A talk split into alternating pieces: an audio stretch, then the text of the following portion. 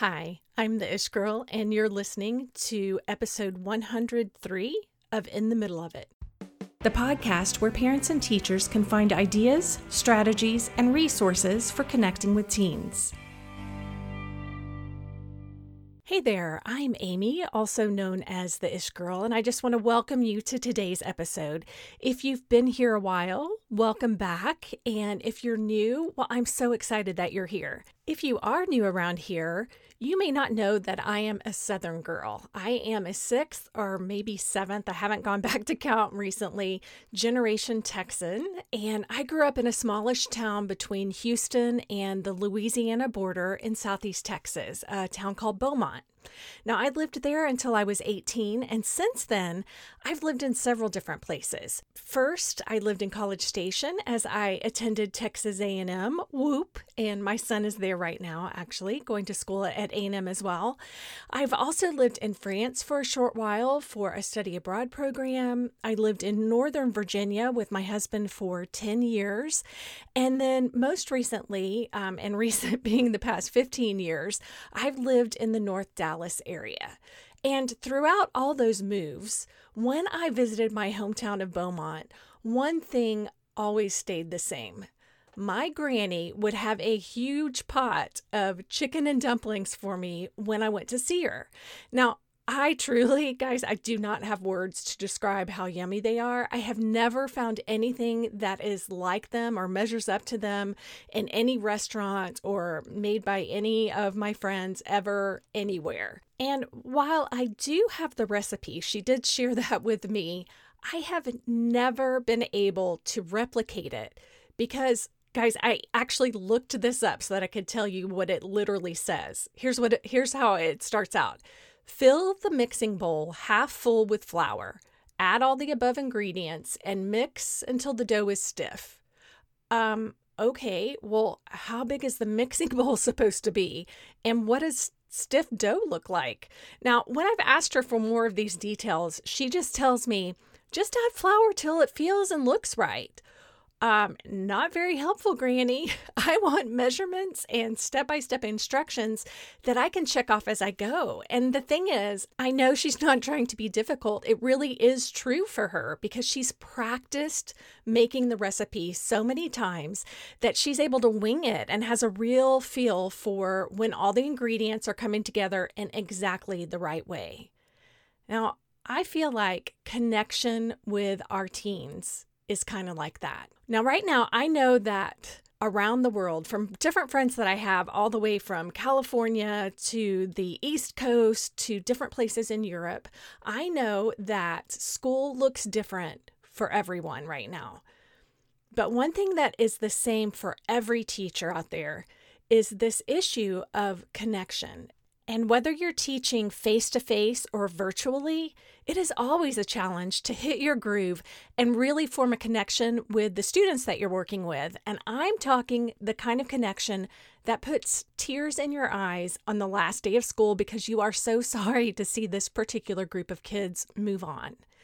Now, the problem is that the teachers who do know how to connect well they're often not able to communicate exactly how they're doing it well. And like my granny's chicken and dumplings, it might be because they've got lots of experience doing it as a veteran teacher. Or it may even be like my sister is, who she is a very gifted cook, a chef, really, and she can figure things out as she goes when she cooks. I am definitely not like that. Now, if you are struggling with figuring out how to connect with your students, please know you are not alone in this. And I also want you to know that it is a very learnable skill. And that's what I'm sharing with you guys today. The five best ways or ingredients, if you will, to create connection with your middle school students in your classroom. Again, whether it be in person or virtually. Now, the number one thing that you have to do to connect with your students is to be authentic. And what I mean by this is that they know you're not perfect. you know you're not perfect. So you really want to share your struggles and your mistakes and even use them maybe as teaching moments with your students. I know um, a good friend of mine who's an English teacher talks about doing read alouds where she walks through what she's thinking as she's reading the text so that she's modeling how to analyze text with students as she goes along. And I would say that's a really good idea to do when you have a struggle or you're dealing with a mistake, right? So you want to to model that with them. You also want to tell them and share with them exactly what you want. And by what you want, I mean what your dreams and goals are within the classroom. Share your why with them. Why are you in the classroom with them? Why did you decide to teach? Why did you choose the subject that you chose? What is it that you love about it? So just be very real and forthright with them and authentic in those things. And number two is along the same lines you need to be very honest with your students to create connection. You need to get super comfortable with saying things like, I don't know. And when you do say you don't know because you don't know, be sure to follow up with a let's figure it out together, or maybe even assign one of your students to do a little bit of research to figure things out, whatever it is that you don't know. Or you might even tell them, let me ask around and I'll get back to you on it. But regardless, you want to follow up and give them the answer eventually. But in the moment, if you don't know, that's okay. It's okay to just say, hey, I don't know. Also, you need to recognize very clearly when it's time to say, I'm sorry. And you want to practice apologizing graciously. And I would say that that is modeling at its very best because it shows kids that it's okay to make mistakes. And when you admit when you've made mistakes, that builds trust. And you guessed it, that creates connection. And then number three, ingredient number three would be you need to be vulnerable about what makes you you. Okay. And I am not talking about, um, I think Brene Brown puts it this way you don't want to shine floodlights at them and just give them a deluge of exactly who you are and share all your secrets or anything. I'm definitely not saying that because hopefully, and, and I am sure that you guys all know that that would not be professional or appropriate, right? But you kind of want to be like twinkle lights where you're kind of gradually sharing who you are. And that may look like sharing some of your funny quirks. Um, for me, I know one of my huge quirks, and my husband laughs at me about it all the time. One of the ways that I relax and kind of get in a Zen type state is I have an app, and I think it's called oh my gosh, I can't remember what it's called but it's basically like a paint by the square kind of thing where where the app pulls up a pattern that might be flowers or a sunset or something like that and each square has a different number and each number is assigned a color. So it's basically like paint by numbers but it's on my phone. And that just soothes me for whatever reason. And then I have something beautiful at the end. And yes, I know I'm quirky with that. So, anyway, that's one of my quirks. What is something like that, a way that you relax or something funny like that that you can share with your students and, and find things, little things like that, things that you wouldn't think twice about that will really make you a whole person to your students rather than just you know, Mrs. Kelly or the teacher or, or whatever. Okay. And then also, as far as being yourself, um, what makes you laugh? And again, I point back to, of course, this needs to be very student appropriate, but what are the jokes and things that make you laugh? Or what are memes that you've seen that you think are funny that would be appropriate to share? Can you share some of those with your kids? And then also, I would say rock your style what are the colors that make you happy that you can wear? What are the um, uh, you know are you super happy wearing um, you know vintage looking dresses or or whatever? Just it doesn't matter what it is that you're wearing again as long as it's appropriate but let your your style choice share with the kids a little bit of who you are as well. Maybe it's wearing a funny t shirt on the days that you have like casual Fridays or whatever, but let them get to know you in that way. And also, I would say share your stories. This is something that I've talked about on the podcast before. You really want to sit down and maybe make an inventory of stories from your middle school days or your childhood or maybe while you were in college stories where you've learned a lesson and it's a lesson that you want to share with your students because I'm telling you, stories are the very best way for all of us to learn. It's the way that we're wired to take in information, and a story is going to stick with your students way longer than any kind of just dry lesson. Most of all, I want you to share your problems and frustrations. I go back to that number one being authentic and just remind you doing those talk alouds, sharing your problems with them and how you make decisions, that is going to be super connecting. And I am not talking about the problem of you had an argument with your spouse or your um, sister or whatever. I'm not talking about that. I'm talking about oh my goodness, I need to figure out where to go to vote. And so here's what I'm doing to be able to figure it out. I looked up this website and here I drove over here and I put it in my phone. You know,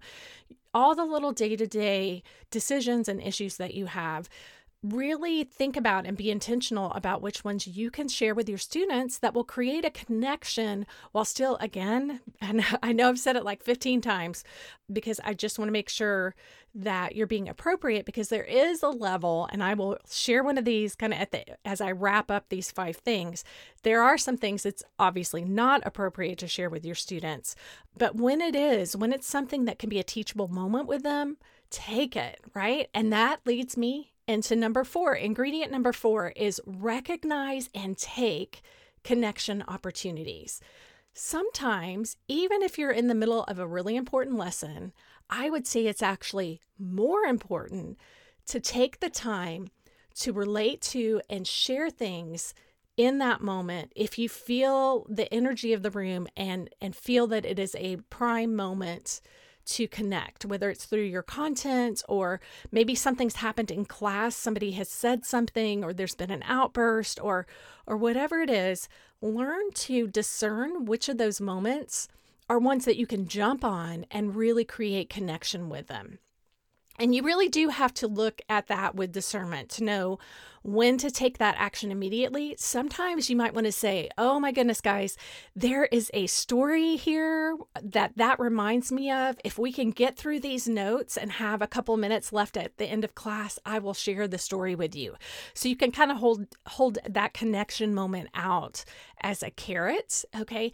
And then sometimes you need to have the discernment to know, you know what? Nope, this is not a place of connection at all. It's probably quite the opposite. I need to stay on track track and just keep moving. But allow for some flux in your day and know that sometimes it is okay to set the lesson aside if there's a teachable moment, a connection moment with your students.